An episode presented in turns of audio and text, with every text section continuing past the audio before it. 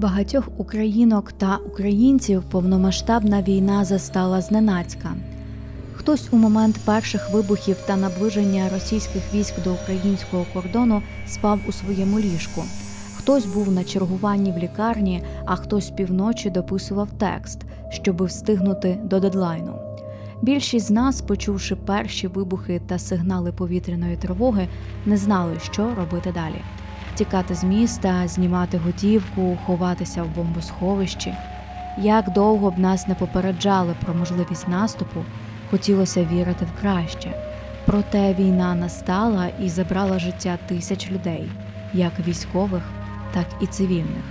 Здавалося б, коли ворог щодня руйнує українські міста та села, цілеспрямовано вбиває медійників та медійниць, гвалтує українок та українців ми всі опинилися в рівних умовах. Війна обнуляє, бо бомба чи ракета не обирає, в який будинок падати за статтю, кольором шкіри, етнічною приналежністю чи будь-якою іншою ознакою мешканців дому. Ми всі, нібито, опинилися на одній лінії. Жінки, про права яких українки та українці говорять десятки років, ЛГБТ-люди, які теж невпинно відстоюють своє право бути відкритими, роми, які стикаються з упередженістю через приналежність до певної етнічної громади, та інші групи людей, для яких дискримінація не просто термін зі словника і фантомне поняття, а те, з чим доводиться боротися чи не щодня. Але чи все і справді настільки спростилось? Чи зникли в умовах війни гомофобія, неприязне ставлення до жінок та інші стереотипи, які заважали сотням людей спати спокійно? Мене звати Ольга Білоусенко, і це подкаст Воєнна нерівність. Ми розбиратимемось в тому, як війна вплинула на нас, в яких умовах опинилися люди. Протягом трьох випусків ми поговоримо про воєнне життя ЛГБТ людей, ромів та жінок, яким довелося рятуватися від війни з Росією двічі. Перший епізод подкасту стосуватиметься життя ЛГБТ спільноти.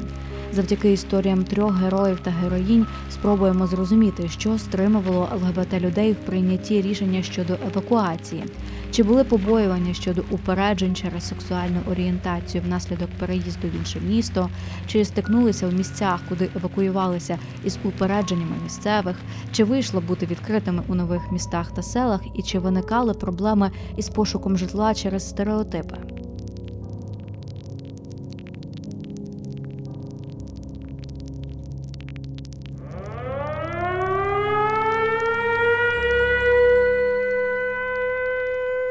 Початок війни.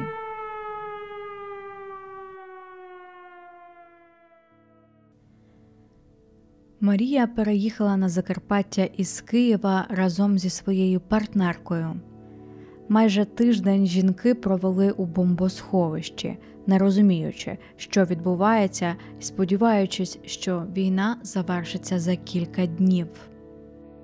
Застала нас е, в Києві вдома. Ну і як до більшості стало, звісно, потрясінням.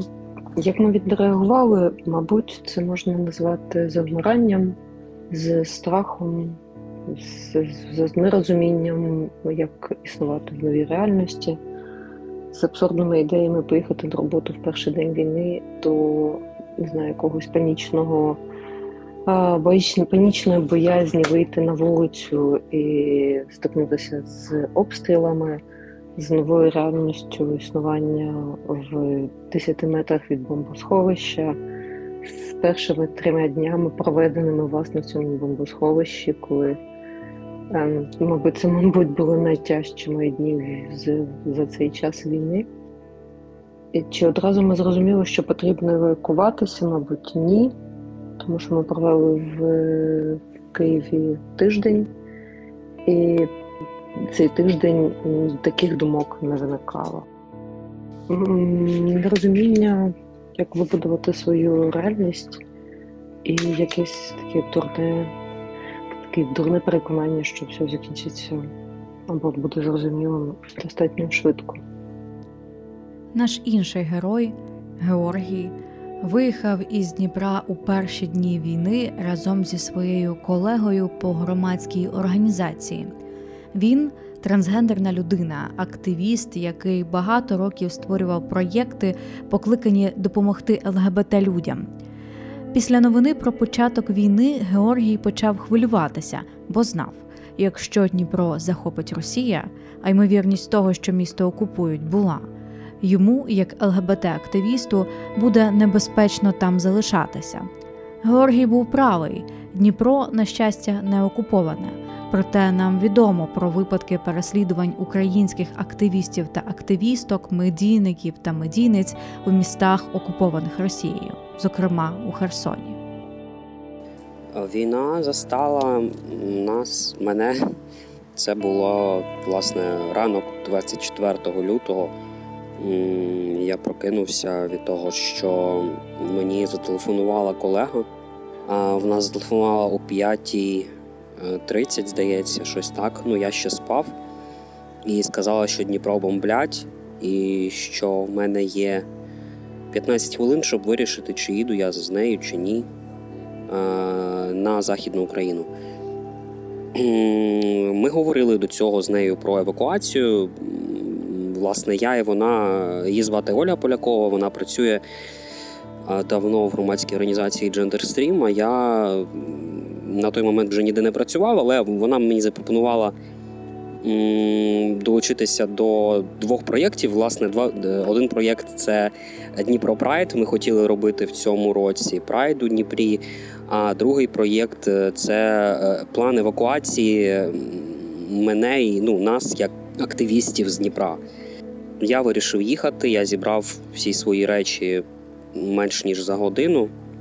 Ну і власне, да, я побоювання через сексуальну орієнтацію. е, У мене були побоювання, мабуть, через гендерну ідентичність. Скоріше, ну а в Дніпрі багато хто знає, що я трансгендерна людина, і я не знав. е, 24 лютого тоді було взагалі нічого не зрозуміло, і, і, я знав, що якщо Дніпро захопить Росія, ну мені більш ніж небезпечно залишатись як ЛБТ людині в умовах окупації.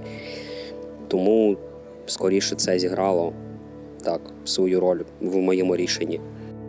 Третій герой подкасту Саша. Разом зі своєю партнеркою евакуювався з Одеси в Чернівці. Зараз він понад три місяці живе у тамтешньому шелтері для ЛГБТ людей і розповідає, що довго не міг наважитись на те, щоб виїхати з Одеси, в яку давно закохався. Однак звуки вибухів і ризики бути захопленими ворогами спонукали шукати для себе та дівчини інше місто. Війна мене застала в Одесі. Е, Я останній рік там проживав, е, коли повернувся з-за кордону. Е, Ось, взагалі це було максимально так е, навіть по-смішному, тому що в мене був перший день на новій роботі. Я дуже завзято зранку, пішки, давай в центр міста. Ну, у мене ж стажування. А мені дзвонить мама моєї партнерки. Питаю, чи все в нас добре, тому що відбувається щось незрозуміле. Вона нічого не пояснила, зразу скинула дзвінок. Через деякий час мені подзвонила моя дівчина, е, яка теж е, в Одесі до цього жила, навчалася, і сказала, що на Україну напали. Я до кінця цього моменту не розумів, проте продовжував іти в місто, подивитись, хоча б що відбувається. Тобто е, з всієї картини це було дуже-дуже багато людей біля банкоматів. Вони опустошили їх буквально за день, за два. Уже неможливо було зняти ніякі фінанси. Багато різних е, магазинів, якихось підприємств е, зупинили свою роботу. Всі люди бігали, всі з пакетами продуктів. Магазини були повністю пусті. На вокзалі буквально тисячі людей, не було де пройти. Е, Їздило дуже багато поліції, і найголовніше ні одної такої, скажімо, цивільної машини. Я ситуацію взагалі не зрозумів і до кінця не, не сприймав це. Тобто я не міг якось собі це пояснити, що дійсно почалась війна, і дійсно зараз з моря, е, як і по суші, будуть е, бомбити. Е, На рахунок евакуації ми не так швидко прийшли до рішення з моєю дівчиною. Тобто раніше були якісь там думки поїхати за кордон на заробітки, як у більшості українців. Проте, коли почалася війна, і ти сидиш е, буквально в кишені в тебе 100 гривень, куди тобі їхати, як тобі це робити. Е, Дуже перелякались в цей момент, тому що в перший же день війни е, дівчина пішла ночувати до мене. І, скажімо так, ми живемо зразу біля моря, жили до цього. Було чути вибухи, і буквально будівлі тряслись. Це було надто страшно. Ще й зразу на телевізорі включалась повітряна тривога, і коли в тебе там грає якась музика, а тут якось різко повітряна тривога, ось цей звук, це настільки страшно було. Тобто ми е, дуже так довго не хотіли нікуди їхати. Думали, все якось наладиться і не станеться чогось такого суперстрашного, тобто Одесу не віддадуть і все буде окей. Чи вдається бути відкритими?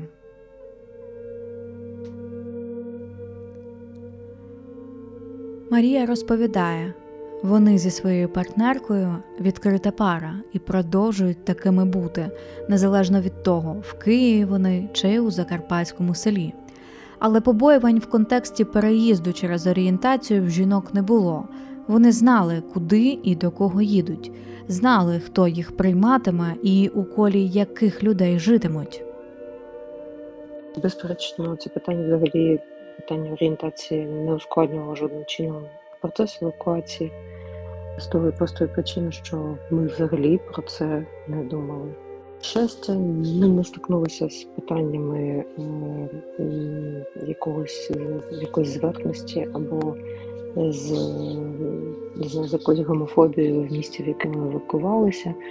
Бо, мабуть, е, в нашій ситуації це була ідеальна ідеальні умови. Ми приїхали до сільської місцевості, додому наших подруг, які теж є лесбійською парою, в, оточення, в якому якби вони живуть відкрито, і ми, якби теж відкрита пара. Для нас це теж не було ніколи проблемою, щоб про це говорити. Георгій каже, що дорога із Дніпра на захід країни була довгою та складною. Через обстріли міст їм довелося їхати селами і шукати там тимчасовий прихисток на ніч. В одному із них Георгій із колегами стикнувся із упередженнями через зовнішність та гендерну ідентичність, але переважно їхня команда у інших місцях отримувала всю необхідну допомогу, зокрема із поселенням, як і інші люди, які в той час рятувалися від війни та шукали прихисток. Про відкритість тоді не йшлося, і на думку Георгія, це було зовсім не потрібно. Ми, власне, їхали 4 дні. Нас везла Оля на своїй машині. Нас було 4 людини, собака і кіт в машині. І ми їхали, зупиняючись дуже коротко, тільки на ночівлі по дорозі, коли шукали бензин, бо не було бензину. Це було дуже виснажливо, особливо для Олі. Вона водійка. Ну а я сидів на, на передньому сидінні, це теж там допомагав. Постійно змінювали маршрут, бо бомбили тоді обласні центри, тому ми їхали через села. Як не дивно, то перше місце, де ми зупинились, це ми побачили. е, Ми заїхали Голованівськ, здається. Здається, це Кропивницька область, Кіровоградська е, ще. Ми побачили, ми не знали, це було вже вже ніч, і ми не знали, де зупинитись. Е, Ми побачили церкву, і Оля зайшла в церкву, побачила там номер священика і позвонила священнику, е, спитала, де тут можна е, залишитись на ніч людям. Ну і нас прийняли в якомусь хостелі, не знаю, як це назвати. Таке щось там було, типу, як готель, але насправді не готель, просто ну, типу, як, кімнати. Ми всі чотирьох з е, тваринами були в одній кімнаті.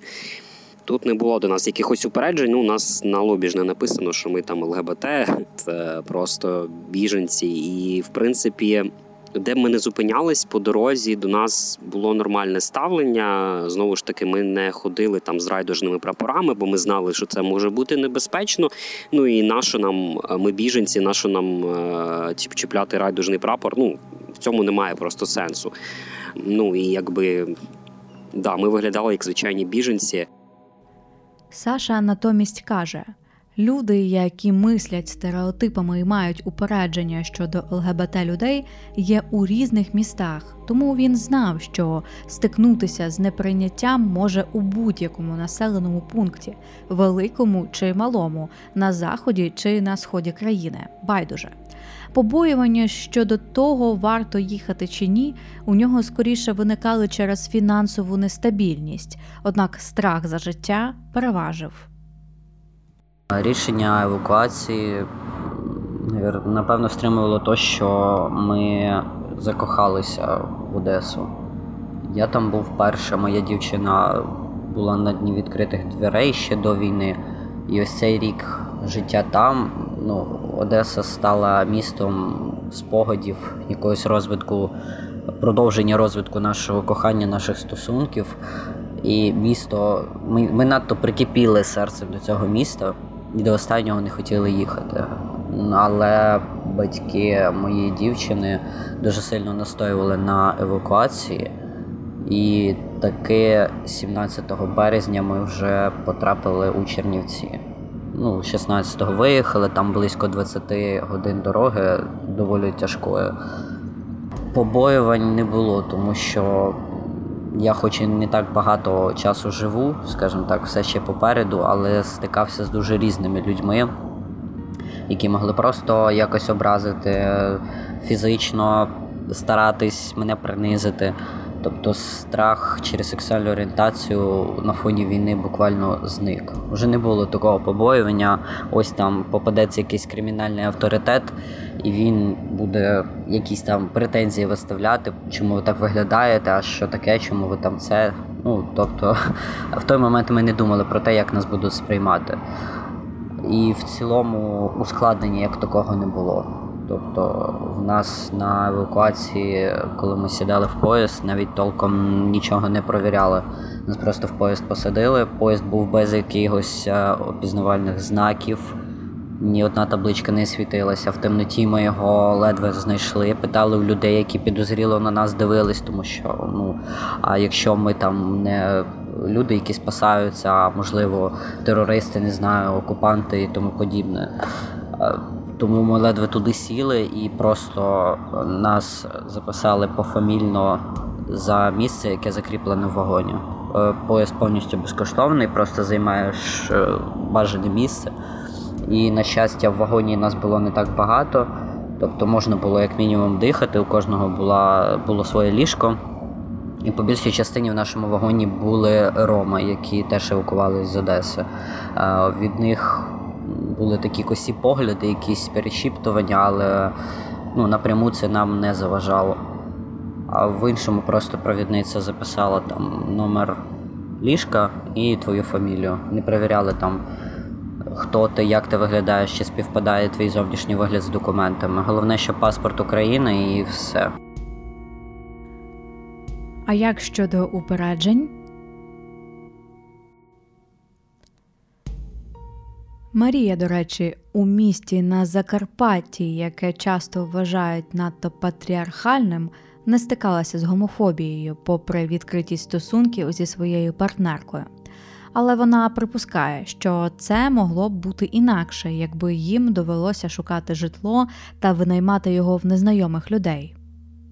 Як на це реагують місцеві, то ніхто, ні я, не моя партнерка ніколи не називаємо одна одну подругами там або не знаю, знайомими, і вас називаємо одна одну партнерками.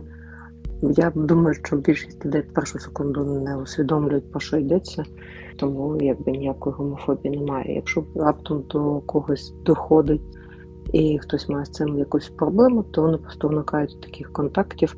Але я не помічала серед місцевого населення ніякого упередження щодо цього. Бо ми відкрита пара і продовжуємо такими бути.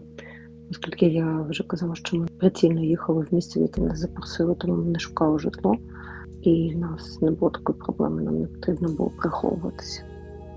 Георгій поділився з нами історією про те, як на нього з колегами відреагували люди в невеликому селі на Закарпатті. Спершу запропонували допомогу, а потім, дізнавшись із соцмереж, чим вони займаються, і про те, що допомагають ЛГБТ людям, поставилися непривітно. Була така ситуація, коли ми зупинилися в Імстичово, здається. А десь на Закарпатті, здається, це було. Ну, вже це вже це вже була Західна Україна, може Чернівецька область. Точно не скажу. І власне там була така ситуація. Ми знайшли там людину, яка запропонувала нам прихисток. Ми знайшли в інтернеті контакт. Це була е, ну, дівчина. Ми з нею зв'язалися, і власне вона нас знайшла нам прихисток там у подруги. Ну, нас просто приймали у себе незнайомі нам люди. Ми зайшли до міської е, до старости села. До головної, е, щоб зареєструватися як внутрішньо переміщені особи, бо ми думали, що ми там залишимось, можливо, надовго і зможемо там приймати інших людей, які за нами їдуть. Але ми зіткнулися з таким, можна сказати, упередженням. Ну, ми з'ясували, що якимось чином побачили наші сторінки у Фейсбуці, чи, чи що. Ми зайшли і нам нічого не казали так, щоб е, словами. Але ми бачили, що до нас таке ставлення ну, не дуже приємне, не дуже гостинне. е, Саме від цієї жінки, яка староста е, села. І коли одна з нас, там колега, попросила в туалет, їй нічого не відповіли. І так якось все було так в дуже напруженому такому форматі. А потім ця дівчина, до якої ми їхали, з якою ми зв'язались, вона вибачалася і казала: вибачте за таку поведінку, у нас не всі, ну, типу, у нас тут на Закарпатті багато людей, ну, в селах особливо там нетолерантні, тому що у всіх свої зашори і все таке інше. Ну, тобто, вона зрозуміла, в чому справа, і вибачалась потім за це.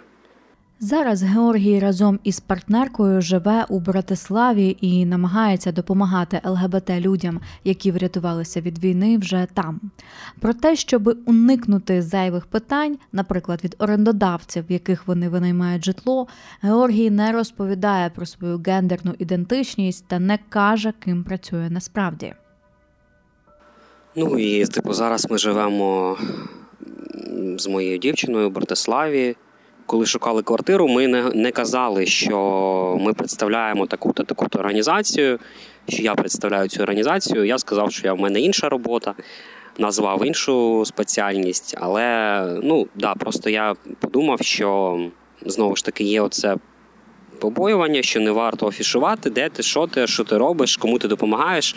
Бо ми зараз займаємося тим, що допомагаємо ЛГБТ людям якраз е, з переселенням. І у нас є шелтер в Братиславі і в Ужгороді. Ну, не в самому Ужгороді, в, в області. Я думаю, в Україні ми б робили так само, бо дуже складно було знайти якесь житло, що в Україні, що тут в Словаччині, і ризикувати якимись такими речами. Ну, а у нас ще собака, тобто нам ще складніше. І в моєму випадку це все виглядає як просто, типу, ми от молода пара, да, шукаємо житло. Як би це виглядало у випадку одностатевої пари, не знаю, може було б ще складніше. Бо, можливо, були б питання, там, а хто ви одне одному. Ну, Саша каже, що зараз стикається з тим, що його називають не в тому роді, як він називає себе. Проте наголошує, що таке може трапитися справді в будь-якому місці і пов'язує проблему з тим, що українці й українки дуже мало знають про ЛГБТ людей, тому часто не знають, як правильно чинити. Ем, Напевно, як і в кожному місті ще таких е, з країн, як Україна, агресор Росія, та же Білорусь, е, є дуже багато стереотипних людей, які обов'язково якось захочуть завадити, щось там запитати не зовсім коректно, або в принципі без запитувань просто прийти з наїздом. Тому тут, скоріше діло, не місце, в яке ти евакуюєшся, а людей, які там проживають. Тобто були моменти, коли якось люди могли не зовсім коректно висказуватись, щось викрикати в спину. Там за мій колір волосся щось таке ось говорити, ти там нетрадиційної орієнтації в грубій формі. Ну, в будь-якому випадку це знову ж таки залежить не від міста, а від людей. І мені здається, це через те, що в Україні дуже мало просвіти на рахунок е, ЛГБТ, і люди буквально не знають, як ем, комунікувати з ЛГБТ-спільнотою. Тому зачасту виходить дуже незручно, коли, наприклад, там трансгендерна жінка чи хлопець і звертаються не так, як було би комфортно людині. Житлом проблем не виникло. Е, Моя давня подруга з Чернівців запропонувала мені шелтер. Вона також дружить з координаторкою шелтеру, тому нас зразу заселили сюди. І ось, напевно, вже четвертий місяць пішов. Ми проживаємо тут. На рахунок відкритості, тут скоріше питання в тому, як часто приходиться робити камінаути, тому що я, в принципі, ніколи останні роки не ховав своєї е, транс. Трансособистості, якщо можна так сказати. В цілому люди можуть якось цікаво дивитись на мене, але це мене не бентежить. І з якимись такими моментами, там, можливо, в магазині, коли паспорт показуєш, там, там виглядає я ось так, а ім'я ось таке. Ну тобто, саме якихось проблем з тим, щоб постійно відкриватися, не було. Якщо людина там напряму запитається, якщо я розумію, що в мене з цією людиною буде подальший контакт, тоді окей. А в іншому мені не потрібно нічого говорити. Тобто на мене просто е, якось дивно косяться, і ми розходимося. Тобто людина там пройшла, м, все окей. А в іншому мене навіть не запитують, чому е, різниця паспорт і зовнішність, якщо там хтось побачив мої документи. А, ні, я не приховував ні стосунки, ні орієнтацію, ні те, що я трансперсона. Я не бачу в цьому сенсу, тому що так дійсно, коли ти знайомишся з новими людьми, і якщо вони не задають прямих запитань, то ти маєш право цього не розказувати. Але якщо отримую пряме запитання, ось там я не розумію, поясни, будь ласка, я цього не, не приховую, для мене це не проблема, я, я говорю. В іншому, якщо у людей не виникає питання, вони просто такі, ну, Саша, значить Саша, він, значить він. Зараз у Саші, на жаль, виникла проблема із працевлаштуванням через те, що ім'я в паспорті не відповідає його зовнішності. Спіткнулася з проблемою працевлаштування, тому що моїй дівчині ось тільки цього місяця буде 18 років, а моя зовнішність різниця з паспортом. І саме працевлаштування завжди ставить такий жирний знак оклику між різницею зовнішності і статі в паспорті. Тому це, напевно, єдиний момент, коли мені постійно потрібно говорити, хто я, що я. І перший час, ну як перший час, всі ці, ці три місяці роботи як такої взагалі не було. Тобто ти приходиш на співбесіду, тебе оцінюють, як би то з тобою спілкуються, бачать паспорт і кажуть, що передзвонять. Тільки в останній час вдалося знайти, е, навіть не скажу роботу, скоріше такий от підробіток внизу, де ми живемо недалеко, недалеко тобто піцерія неофіційно взяла мене на роботу, і в них як таких питань немає. Тобто, хто я що, якщо я сказав, що я Саша, я хлопець, вони просто звертаються до мене як мені комфортно. Тобто, якось е, наодинці з моєю дівчиною, яка також зараз там влаштовується на роботу, е, вони можуть запитувати, а хто це, що це, як правильно.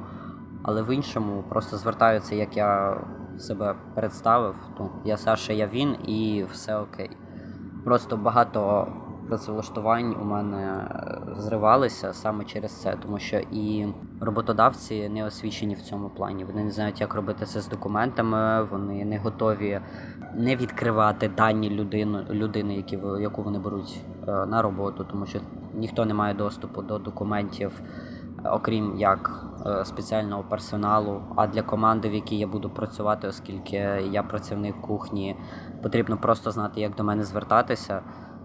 Інша інформація їм не потрібна, і вони не мають права її знати без мого якогось дозволу або відкриття. Тому і роботодавців треба потрібно дуже просвічувати в цьому плані, тому що виходить багато таких некомфортних казусів. Як працюють ЛГБТ-шелтери в Україні? Від початку війни в різних містах України запрацювали спеціальні шелтери для ЛГБТ людей, які рятувалися від війни і не мали змоги винайняти житло самотужки. У таких притулках ЛГБТ люди отримували прихисток, їжу і за потреби психологічні послуги. У схожому шелтері в Чернівцях, наприклад, живе і наш герой Саша. Притулки, той самий Чернівецький, а ще у Львові, Ужгороді та Києві організували профільні організації, які допомагають ЛГБТ людям. Точка опори, Київ Прайд, Інсайт, Genderstream та інші. Однією із найвагоміших переваг таких шелтерів є те, що там ЛГБТ люди можуть бути відкритими і водночас почувати себе у безпеці.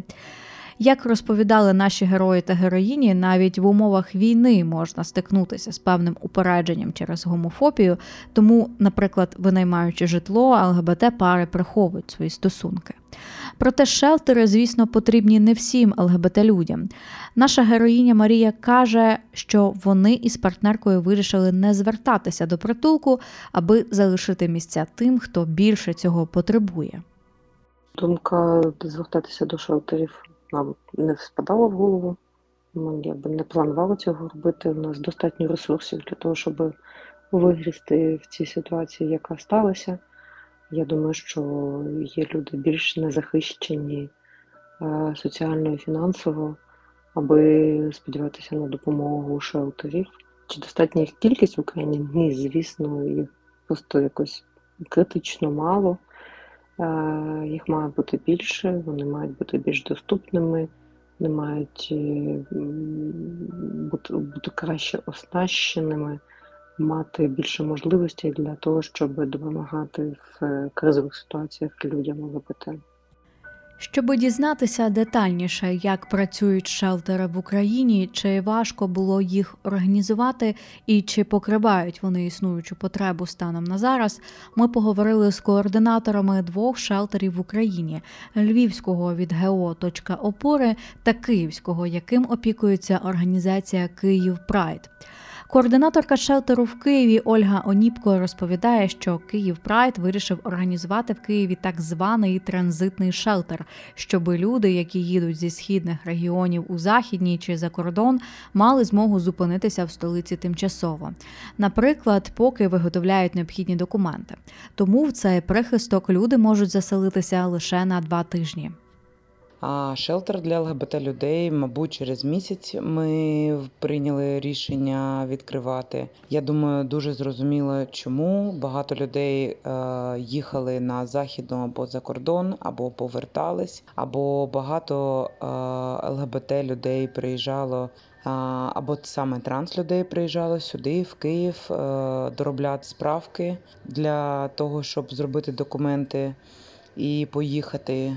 І чого е, саме як довго приймалось рішення. Просто ми подивились, чи є в нас на- на це ресурси, чи зможемо ми це. І одразу почали шукати людей, котрі це зможуть реалізувати, фінансову підтримку, партнерів шукати. Ольга розповіла, що організація притулку зайняла приблизно два місяці. Спочатку шелтер організували в офісі Київпрайду, поставили там каремати та спальники, щоб люди могли зупинитися на якийсь час та перепочити. Оскільки в офісі не було навіть душу, команда організації почала шукати приміщення, де можна було б забезпечити кращі умови для людей. Але саме на цьому моменті команда Київ Прайду стикнулася із труднощами. Тижня три ми шукали приміщення. І з приміщенням, звичайно, в Києві теж були питання. Ніхто не хотів давати, по-перше, під шелтер, а по-друге, не давали під саме ЛГБТ людей, того що це ще і ризики для орендодавців. Ніхто не хотів е, під час війни з таким взагалі зв'язуватись. То це було непросто. Але коли ми знайшли, теж було е, нам був потрібен час ще доробити е, сам шелтер в плані деякого ремонту, ну такого багатенького. то його поробили, і вже потім ми, коли заїхали, ми вже тут е, багато чого ще доробляли під себе, вимивали. Зараз в нашому шелтері ми можемо прийняти е, від 20 до 25 це максимум людей. Це прям повний, повний, повний шелтер. Він у нас складається з декілька поверхів. І на другому поверсі в нас е, саме зона, е, ну, там, де люди сплять і відпочивають. А на нижньому етажі це не можна сказати, що така прям будівля.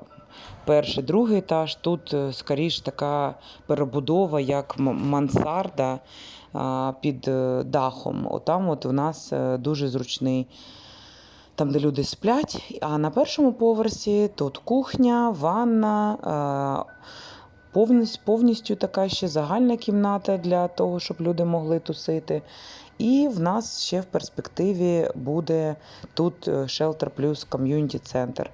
В шелтері, я сказала, можна повністю ну, переночувати, помитись, попрати речі, висушити, висушити речі, приготувати їжу. Ну, майже, ну не майже, а всі е, такі базові речі вони закриті. Також є інтернет, всі-всі-всі такі речі. Про безпеку.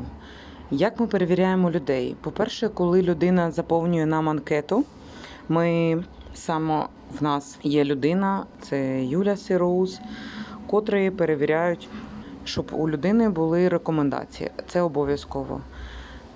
Мінімум дві рекомендації від е, людей з середовища. Ми їх перевіряємо, і в нас е, тоді ну, людина йде далі. Ще про безпеку в нас є е, в самому шелтері приватна організація, котра ну, надає нам послуги, і в нас є такі тривожні кнопочки у людей, котрі завжди проживають в шелтері. То при якійсь загрозі обов'язково можемо викликати, ну, викликати саме наряд приватної охорони, і вона приїде там вдовж 3, максимум 5 хвилин. Е, Зовсім скоро в нас ще буде відеодомофон, тобто це дозволить бачити, яка людина приходить, яка людина е, уходить, і також е, тримати це на пульсі. І четвертий аспект, е, ми ще працюємо над ним, але буде ще відеокамери. Відеокамери в нас будуть декілька по шелтеру на загальних, звичайно, лише тільки приміщеннях. І обов'язково перед дверцятами і запис ще біля самого шелтеру, тобто на вулиці. То безпека, ну, саме-саме зараз е, це найголовніше, що має бути в прихистки. Про роботу ще одного шелтера для ЛГБТ людей від ГО «Точка опори розповів його координатор Антон Левдік. Цей притулок розмістився у Львові і приймав не лише ЛГБТ персон, а й гетеросексуальних людей, які є союзниками ЛГБТ. Так склалося, що Львів став центром допомоги біженцям з усієї країни. Неможливо переоцінити величезну роботу, яку зробила місцева адміністрація та мешканці міста. Львів був та залишається одним з найбезпечніших та проєвропейських міст Західної України, містом відкритим до різноманіття. Тому рішення організувати притулок для ЛГБТ людей саме у Львові було абсолютно очікуваним. Нам пощастило, і під час організації шелтеру ми зустріли підтримку саме союзників ЛГБТ. Тож процес був складним лише організаційно: це пошук приміщення, його переобладнання. Нам довелося робити майже усе з нуля, облаштовувати спальні місця, будувати душові, закупати техніку, посуд, постільну білизну, засоби гігієни та їжу. У своїй діяльності ми неодноразово стикалися з гомофобією, тож були готові до можливих проблем, пов'язаних із цим. Але повторюся, нам пощастило, і такої проблеми під час організації шелтеру не виникло. Кожному та кожній з тих, хто перебував у шелтері, було надано чіткі інструкції щодо необхідності мінімізувати перебування за межами шелтеру та не привертати до себе зайву увагу зовнішнім виглядом та поведінкою. Такими завжди, на жаль, були реалії життя в Україні для ЛГБТ людей. І під час війни ситуація тільки погіршилася. Антон розповідає, що значно більшою проблемою, ніж гомофобія, на етапі відкриття шелтеру виявилося тотальне несприйняття та осуд чоловіків, які були вимушені полишити свої домівки через війну. Значно більшою, ніж можливі прояви гомофобії, проблемою виявилося тотальне несприйняття та осуд з боку суспільства чоловіків, які були вимушені полишити свої домівки через бойові дії. Кожен чоловік, який шукав безпечного місця, був під підозрою та осудом. Навіть із представниками праворадикальних організацій нам вдалося знайти спільну мову, і жодних погроз з їх боку ми не отримали. За період війни ми змогли забезпечити тимчасовим проживанням близько півсотні людей, а надати адресну допомогу, фінансову, засоби гігієни, продукти та ліки декільком сотням. Наразі важко сказати, скільки ЛГБТ людей по усій країні звернулося по допомогу, адже загальної статистики поки немає. Думаю, ми з партнерами зможемо зібрати цю інформацію після війни. Але за моїми оцінками, це тисячі людей. Наразі кількість заявок є меншою. Ми маємо ресурс, аби допомогти тим, хто звертається до нашої організації, і неважливо, чи то ЛГБТ людина, чи то союзник, чи союзниця ЛГБТ. Інформацію про шелтер ми розповсюджували через соціальні мережі, застосунки для знайомств та партнерські організації. Також багато людей зверталися до нас як до ЛГБТ-організації, яку давно знають. З часом, десь через три місяці існування шелтеру, ми дійшли висновку, що існує дві основні групи мешканців шелтеру. Перша група це люди, яким необхідне тимчасове до двох тижнів проживання на час вирішення питань із працевлаштуванням, пошуком житла чи переїздом на нове місце. Друга це люди, яким зручно жити в безпеці та комфорті за рахунок організації. З часом ми з'ясували, що цим людям є куди піти жити, в них є робота та дохід, і навіть в їх рідному місті немає бойових дій. Такі випадки траплялися і з ЛГБТ, і з гетеросексуальними мешканцями шелтеру. Саме тому ми прийняли рішення змінити формат надання тимчасового проживання і зробити можливість отримати дах над головою у поєднанні з навчанням на професійних курсах та курсах вивчення іноземної мови. Ми хочемо, аби люди рухалися, знайшли перспективи. Саме тому анонсували новий проект, де прагнемо допомогти ЛГБТ людям та союзникам знайти новий шлях в житті. Якщо ж говорити про необхідність створення окремих шелтерів для ЛГБТ людей, то Антон переконаний, що у перші дні війни розмістити чоловіків у звичайних притулках для людей, які рятувалися від війни, було майже неможливим. А саме в ЛГБТ шелтерах чоловіки знаходили місце для себе. Давайте перш за все пригадаємо, що розміщення чоловіків у будь-яких притулках, які було створено у перші дні війни, було в принципі неможливим. Я багато спілкувався із волонтерами та організаціями, представниками бізнесу, які допомагали біженцям і відкривали притулки. Відповідь завжди була однакова: чоловіків не беремо. І це причина номер один, чому шелтери для ЛГБТ людей мають бути окремими. Адже більшість представників ЛГБТ, які зверталися по допомогу, це чоловіки. ЛГБТ жінкам набагато простіше, адже їм доступні усі шелтери. На щастя, про твою сексуальну орієнтацію там не питають. Друга причина це зовнішність, особливо коли мова йде про трансгендерних людей, що викликає несприйняття оточуючих у більшості випадків. Тож причиною вимушеної необхідності відокремлення ЛГБТ людей від більшості суспільства навіть під час війни є саме суспільство. Я завжди прошу не робити ЛГБТ людей особливими, бо ми такі самі з прагненням тих самих прав, які мають гетеросексуальні громадяни України, і тим самим бажанням миру для України. Жити в умовах війни не просто всім. Бідним, багатим, чоловікам, жінкам, дітям, матерям, синам. Війна ставить нас в умови виживання, як фізичного, так і емоційного. І саме зараз, як ніколи, важливо бути терпимішими один до одного, менше зважати на інакшість і допомагати тим, хто потребує, якщо така можливість є. Коли ми говоримо про допомогу, то найчастіше уявляємо собі щось матеріальне допомога з фінансами, житлом, одягом. Проте вона Допомога може мати і інші прояви добре слово чи навіть просто відсутність образ та власне прийняття людини такою, якою вона є, незалежно від статі, кольору шкіри, сексуальної орієнтації. З вами була Ольга Білоусенко та подкаст Воєнна нерівність. В наступному епізоді поговоримо про життя ромів в умовах війни та їхній досвід евакуації у віддалені від лінії фронту українські міста і села. Пам'ятаймо, люди різні і будьмо терпимими до інакшості, бо нам потрібні підтримка та солідарність. Матеріал створено за підтримки проєкту сприяння соціальній згуртованості в Україні пункт 7, який реалізується Американською асоціацією юристів ініціатива з верховенства права Абаролі.